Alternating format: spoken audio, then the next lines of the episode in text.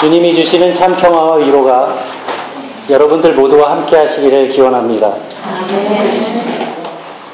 지난 주일에 그 예배가 끝난 다음에 김상윤 집사님 네 분이 휴가를 다녀오시면서 저에게 책을 두 권 선물해 주셨습니다.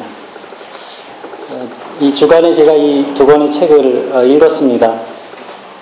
이 책은 어떤 목사님이 8년 전에 그 뇌경색으로 쓰러져서 식물인간 상태에 놓인 그 아내를 돌보면서 쓴 그 삶의 진솔한 이야기와 그리고 또 신앙의 글입니다.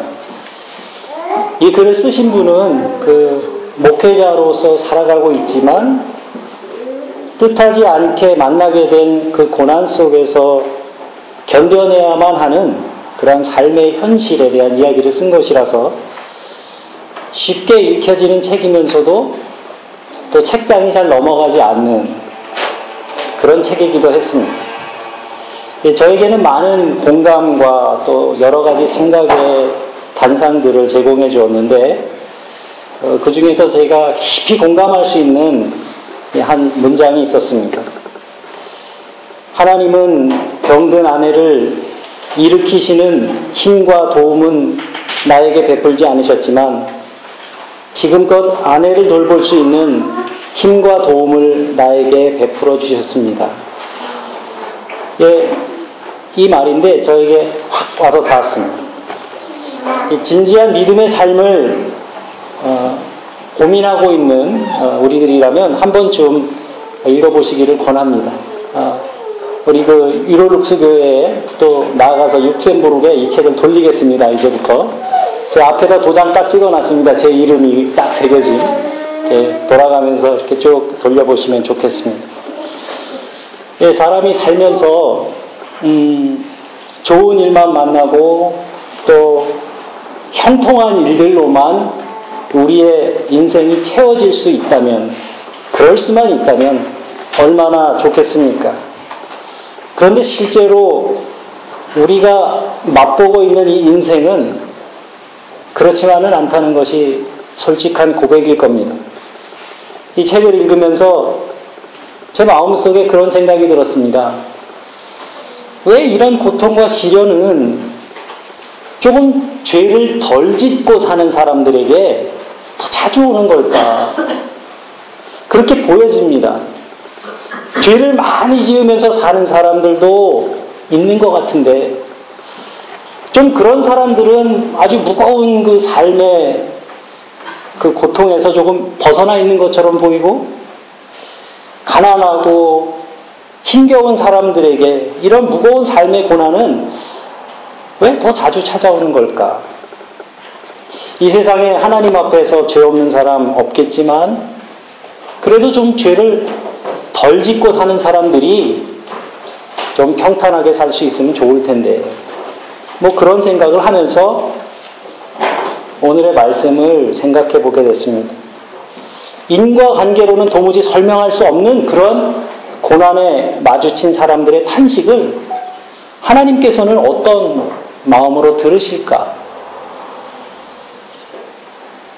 기독교인들이 가장 좋아하는 그 시편의 시편을 한 가지 뽑으라면 아마도 거의 대부분이 시편 23편을 이야기할 겁니다. 시편의 시인은 우리를 푸른 초장에 누이시며 쉴만한 물가로 인도하시는 그 하나님을 우리의 목자다. 이렇게 고백합니다.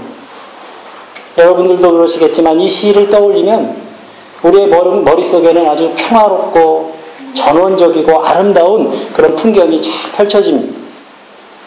하지만 이 시편 23편의 말씀은 우리 인간이 삶에서 마주치고 있는 현실을 낭만적으로만 그리고 있지는 않습니다. 내가 비록 사망의 음침한 골짜기로 다닐지라도 해를 두려워하지 않는다.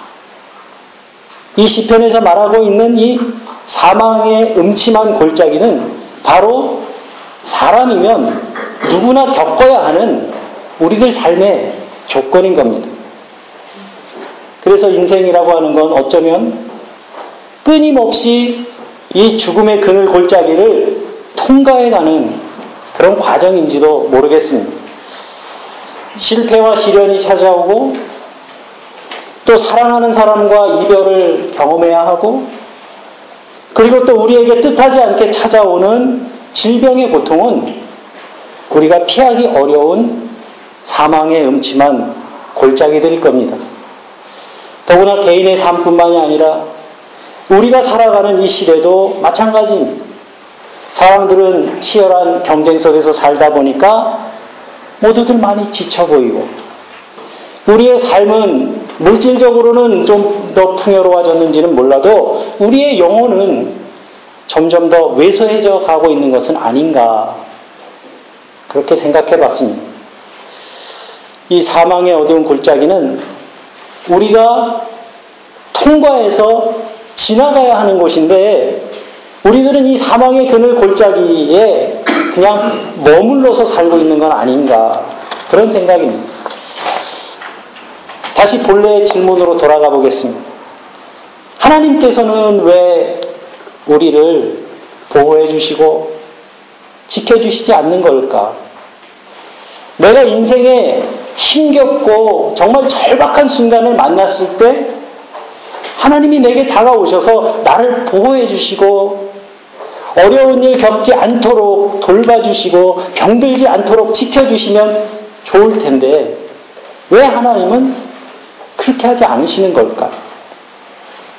여러분 이 질문은 제가 암 선고를 받고 난 이후에 수도 없이 던질 수밖에 없었던 질문이기도 했습니다. 하나님의 정의는 도대체 어디 있는 겁니까?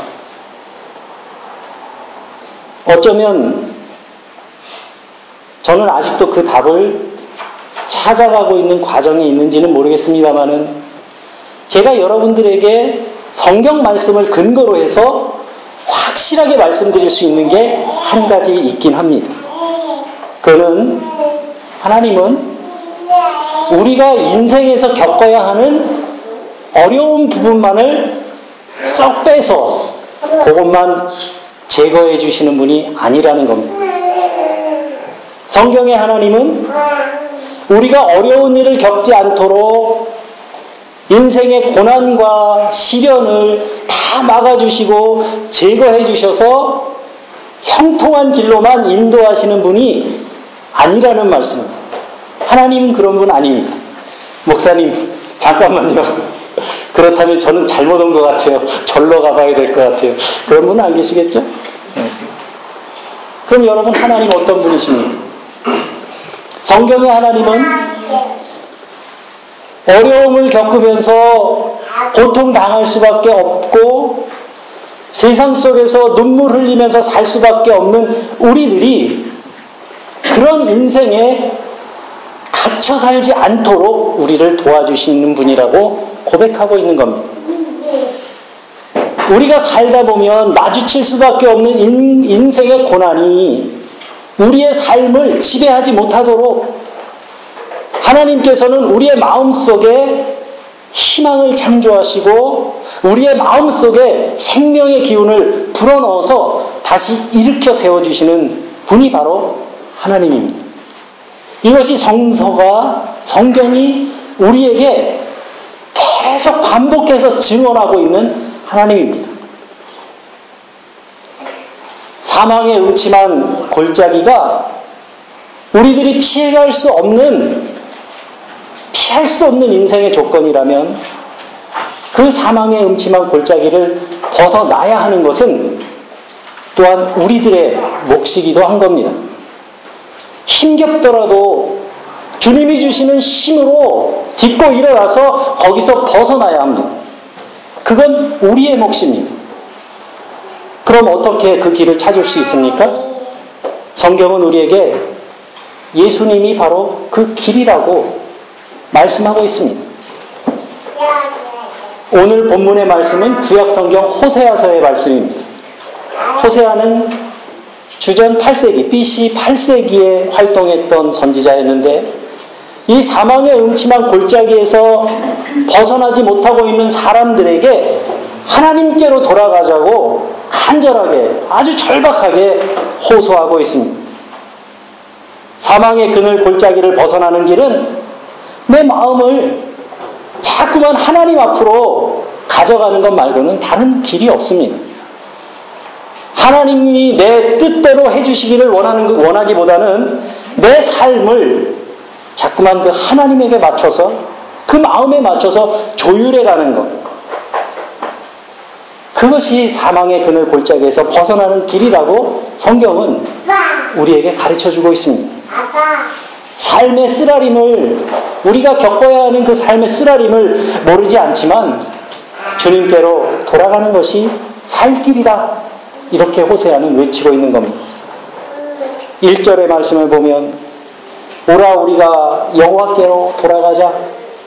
여호와께서 우리를 찢으셨으나 도로 낫게 하실 것이요.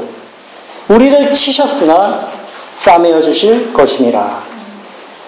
여러분 바로 이것이 호세아가 어려움을 겪고 있던 백성들에게 끊임없이 던졌던 메시지였습니다. 선지자 호세아가 활동했던 주전 8세기는 한마디로 혼란한 시기였어요. 그때 당시에도 군인들이 구테타를 일으켜서 정치적으로 혼란했고 또 정치가 흔들리니까 백성들의 삶은 척박해지고 인심은 사나워졌습니다. 그리고 사람들은 불안하니까 그 불안감을 달래기 위해서 뭔가를 막 찾는데 그것을 사람들은 술이, 술을 마시거나 아니면 성적인 쾌락에서 위로를 받으려고 했습니다. 그 시대의 종교도 타락했습니다. 사람들은 하나님께 예배를 드리기도 했지만 바알신에게 제물을 바치기도 했습니다. 사람들은 거룩하게 살으라고 하는 그 율법의 가르침을 차마 모른 척 할 수는 없었지만 동시에 언제든지 자기들의 욕구를 만족시켜 준다고 하는 그 우상 앞에 무릎 꿇기를 서슴치 않았습니다.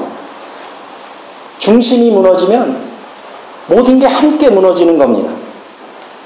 그래서 여러분 신앙생활이란 우리가 잃어버린 그 하나의 중심을 찾아가는 과정이라고 우리가 말할 수 있는 겁니다. 여러분들도 그런 놀이를 해보셨는지 모르겠는데 추석이 가까워지는데 팽이놀이 해보셨어요? 박찬 집사님 팽이놀이 해보셨어요? 팽이? 이거 팽이 돌리는 거? 예, 팽이 이렇게 돌릴 때 팽이를 이렇게 손으로 탁 돌려놓고 막 때리잖아요. 그래갖고 막 돌아가면 조금 놔두면 막 돌다가 제자리에서 막 돌아요. 중심을 잡으면. 아세요, 그거? 안 해보셨지, 박찬 집사님. 외국인이, 어? 예. 팽이 돌리기 그런 놀이가 있어요. 예? 근데 그 팽이가 중심을 잡으면 그 자리에서 돌아갑니다. 조용하게. 여러분, 우리 인생도 중심을 잡지 못하기 때문에 비틀거리고 또 중심을 잡지 못하니까 매도 맞습니다. 하나의 중심을 찾아가는 거, 그것이 바로 신앙생활입니다. 우리가 하나님을 믿는다고 하면서도 비틀거리면서 살고 있다면, 그거는 아직 우리의 중심을 찾지 못했기 때문일 겁니다. 하나님의 마음과 내 마음이 통하지 않기 때문에 우리는 흔들리며 살아갑니다.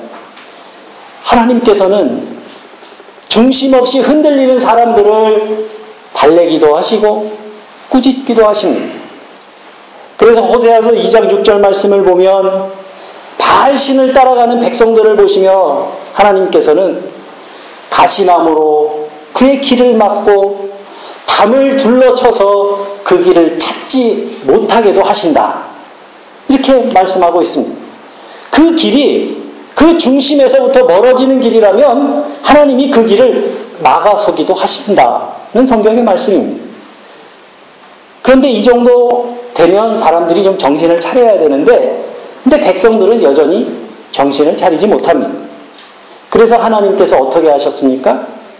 하나님이 그들을 고통받고 공허함에 몸부림치는 자리에 내버려 두셨다고 했습니다. 여러분 로마서에 보면 몸과 마음이 죄에 팔려버린 사람들을 보고 하나님이 어떻게 하셨다고 했습니까?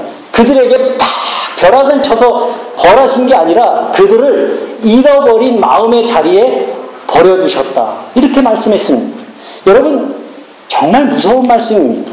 우리가 자녀들을, 자녀들이 뭘 좀 잘못하고 그러면 야단치잖아요? 그 야단치는 이유가 뭡니까? 사랑하기 때문에. 그 자녀를 사랑하기 때문에 야단칩니다.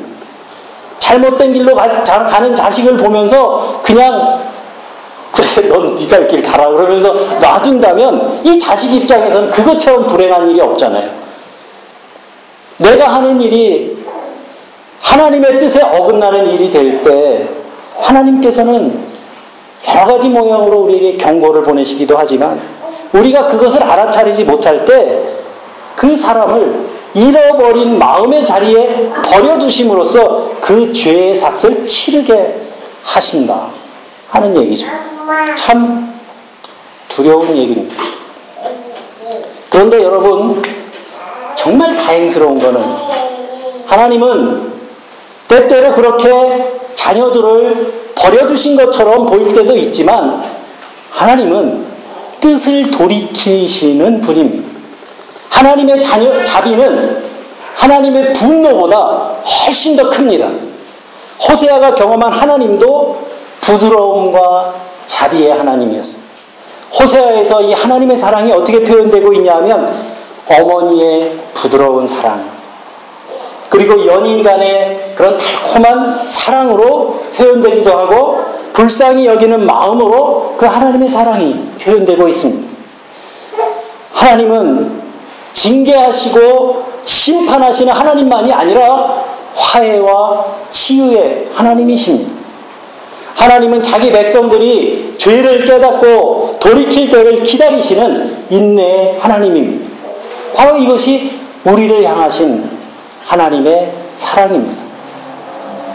이제나 저제나 아들이 돌아오기만을 애타게 기다리는 그 아버지가 그 아버지의 마음이 바로 하나님의 마음이라고 성경은 우리에게 말씀하고 있습니다. 욕심과 죄의 유혹에 이끌려서 한 조각 빛도 비추지 않는 그 사망의 음침한 골짜기를 방황하던 우리가 몸을 돌이켜 당신께 나오기를 하나님께로 돌아오기를 주님은 간절히 기다리십니다. 그래서 호세아는 우리가 그런 주님께로 돌아가자고 권고하고 있는 겁니다. 여러분, 우리가 하나님께로 돌아가는 길이 뭡니까? 바로 예수 그리스도입니다. 예수께서 요한복, 어, 요한복음 14장 6절 말씀을 보면 예수께서 이르시되 내가 곧 길이요 진리요 생명이니 나로 말미암지 않고는 아버지께로 올 자가 없느니라. 여러분 얼마나 분명한 말씀입니다. 이 말씀이 어렵지 않죠? 우리 여기 학생들도 같이 있는데 학생들이 이해하기에도 이 말은 어렵지 않습니다. 이 말씀에 어떤 수수께끼 같은 비밀이 숨겨져 있지도 않습니다. 주님께서는 애매모호한 말씀으로 우리에게 말씀하신 게 아니라 분명한 말씀을 통해서 우리가 걸어가야 할 마땅한 삶의 길을 우리에게 제시해주고 계십니다. 그런데 여러분, 한 가지 정말 마음 아픈 일이 있어요. 이 분명한 주님의 말씀을 나의 삶의 지침으로 삼고 아버지께로 돌아가는 길로 고백하는 게 아니라 이 말을 교리적으로, 교리적으로만 이해해버리고 만다는 데 있습니다. 이 말씀이 뜻하는 게 뭡니까? 주님께서는 우리를 인간다운 삶, 그리고 구원받은 사람으로의 삶을 살으라고 초대하시는 말씀인데, 이 말씀이 교리가 돼가지고, 박제로, 박제처럼 이렇게 굳어져 버려가지고, 다른 사람들을 나누고 배척하기 위한 그런 성경의 근거로 사용되어지고 있는 걸 보면, 예수님이 얼마나 마음이 아프실까 하는 생각이 듭니다. 예수님을 믿는다고 우리가 입술로 고백하지만 그 길을 걸어가지 않는 사람들을 우리가 예수 믿는 사람이라고 말할 수 있을까요? 건물에 십자가는 걸려 있는데 그 안에서 주님의 가르침과 아무런 상관없는 일들이 벌어지고 있다면 그것을 우리가 주님의 교회라고 부를 수 있습니까? 부활의 영광은 좋은데 십자가의 고난은 거절하는 삶을 믿음의 삶이라고 할 수 있을까요? 내 이름이 나타나는 건 좋은데 이름도 없고 빛도 없는 헌신은 싫습니다. 우리의 삶의 모습 속에서 하나님의 형상이 드러나지 않는다면 그의 말과 행실에서 향기로운 주님의 인격이 풍겨나지 않는다면 제 아무리 입술로 예수님을 길이요 진리요 생명이라고 고백한들 그의 삶에서 어떤 능력이 나타나겠느냐는 말씀입니다. 사람은 그 중심을 잘 모르죠. 그런데 하나님은 아십니다. 하나님 앞에서 진실한 저와 여러분들이 되어야 되겠습니다. 여러분, 예수를 믿는다는 것은 예수님이 걸어가셨던 그 길을 나의 길로 삼는다. 그런 말입니다. 그래서 이 둘은 서로 분리할 수 없습니다. 주님은 우리의 길과 진리와 생명이 되십니다. 이것이 영적인 비밀이고 진실입니다. 지난주에도 말씀드렸지만 주님이 앞서가며 열어놓으신 그 길을 따라서 걷는 사람들이 그리스도의 사람들입니다. 예수님이 걸으셨던 그 길을 걸을 때 비로소 우리는 주님과 동행하는 삶을 살게 되는 것이고 주님과 함께 그 길을 걸을 때 우리는 비로소 구원받은 사람이 됩니다. 그래서 주님께서도 구원의 길이 좁은 길이라고 말씀하신 겁니다. 예수께서는 누구를 대하든지 마음을 다해서 정성스럽게 대하셨어요. 여러분들이 그러신 것처럼 우리가 주일날 교회에서 만나면 여러분들의 사랑이 막 탁 비치잖아요. 막 이렇게 비치잖아요. 사랑으로 대하셨어요. 뭐 높은 사람이라고 해서 부자라고 해서 더 마음을 쓰거나 아니면 세상에서 보잘 것 없는 사람이라고 해서 함부로 대하신 적이 단 한 번도 없습니다. 과부나 고아를 만날 때도 문둥, 문둥병자를 만날 때도 언제나 주님은 깊은 사랑으로 그들을 대하셨습니다. 주님은 만나는 모든 사람들을 하나님의 형상으로 대하셨습니다. 그리고 에스겔 골짜기에 마른 뼈와 같이 메마른 영혼의 사람들에게 생명의 생기를 불어넣어 주시고 그들이 주님과 함께하는 새로운 세상의 주인이 되도록 해주셨습니다. 만약 그런 분이 나의 주님이다. 우리가 그렇게 고백할 수 있다면 우리도 그렇게 사는 것이 맞습니다. 그래서 저는 예수 잘 믿어서 복 받았다. 이런 얘기를 들을 때는 별로 은혜를 못 받습니다. 그런데 예수님 만나서 내 삶이 변화됐습니다. 이런 얘기 들어, 들을 때는 마음이 뜨거워져요. 저 안에 주님이 계시는 거야. 주님이 저 사람과 함께 하시는구나. 성령께서 계시는구나. 여러분, 삶의 현실이 어려울 때 하나님이 멀리 계신 것처럼 느껴질 때가 있습니다. 그런데 우리가 늘 하나님을 만나지 못하고 방황하는 이유는 그 하나님을 잘 모르기 때문입니다. 하나님을 믿는데 그 하나님이 어떤 분인지를 잘 모르는 거예요. 그래서 호세아는 하나님이 멀리 계신 분이 아니다. 이렇게 말하고 있는 겁니다. 하나님은 우리에게 익숙한 모습으로도 다가오시지만 때로는 낯선 모습으로도 찾아오시기도 한다. 그래서 그런 주님을 은유적으로 표현합니다. 3절 말씀을 보면 제가 그 우리가 보는 개혁 성경이 아닌 표준 세번역 성경을 봤더니 아주 멋지게 번역을 해놨어요. 표준 세번역 성경에 이 3절 말씀이 이렇게 써 있습니다. 시입니다, 완전. 새벽마다 여명이 오듯이 주님께서도 그처럼 어김없이 오시고 해마다 쏟아지는 가을비처럼 오시고 땅을 적시는 봄비처럼 오신다. 멋지지 않습니까? 주님께로 돌아가자고 외쳤던 이 호세아가 여기서는 주님이 우리에게 오신다 이렇게 말씀합니다. 그렇습니다, 여러분. 우리가 주님께로 돌아가기 전에 주님은 먼저 우리에게로 다가오시는 분입니다. 여러분, 이것이 하나님의 은혜입니다. 우리가 절망 가운데서도 낙심할 수 없는 이유가 바로 여기에 있습니다. 사망의 음침한 골짜기를 거닐지라도 희망의 노래를 부를 수 있는 이유는 우리보다 먼저 우리를 향해 오시는 그 주님이 계시기 때문입니다. 그러나 우리는 그 하나님을 모르기 때문에 그 하나님을 신뢰하지 못하기 때문에 세상 것에 더 많이 의지하며 살 때가 많습니다. 현실 속에서는 그런 것들이 더 세 보이거든요. 실제적인 것 같고 법보다 뭐 주머니 가깝다듯이 그래서 주님은 이런 인간의 마음을 너무나 잘 알고 계셨어요. 호세아서 6장 4절 말씀을 보면 그래서 그러한 인간의 마음을 뭐라고 그러셨냐면 나를 사랑하는 너희의 마음이 아침 안개 같고 덧없이 사라지는 이슬 같구나 이렇게 말씀하신 겁니다. 가을비처럼 봄비처럼 찾아오시는 그 주님의 사랑을 경험하면서도 사라지는 안개처럼 하나님을 신뢰하지 못하는 우리의 마음을 꾸짖고 계신 겁니다. 여러분 하나님이 원하시는 것은 율법을 지키는 것이 아닙니다. 짐승을 잡아서 바치는 제사나 찬양도 아닙니다. 주님이 우리에게 원하시는 것이 6절에 기록되어 있습니다. 나는 인애를 원하고 제사를 원치 아니하며 번제보다 하나님을 아는 것을 원하노라. 내가 바라는 것은 변함없는 사랑이지 제사가 아니다. 불살라 바치는 제사보다 너희가 나 하나님을 알기를 더 바란다. 이것이 참된 믿음 아니겠습니까?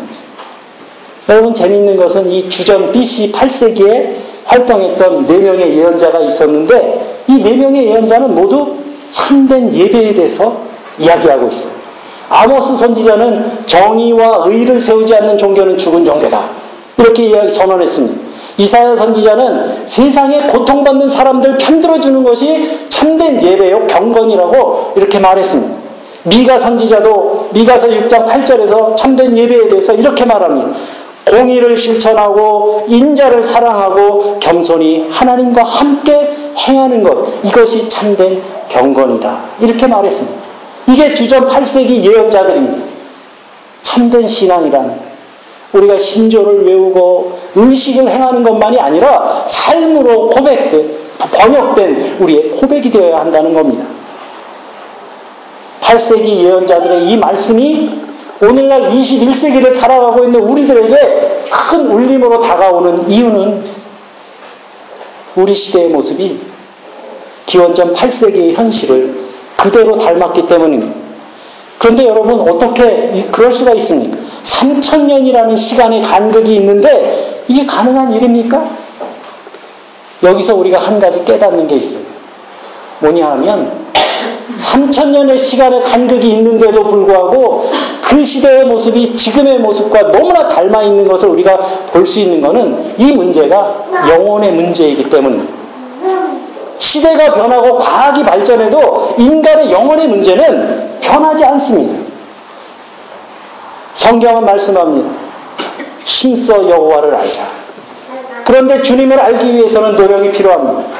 우리의 삶의 방식을 하나님 중심으로 바꾸는 노력입니다. 주님께서는 생명에 이르는 길은 넓고 평탄한 길이 아니라 좁고 험한 길이다. 이렇게 말씀했습니다.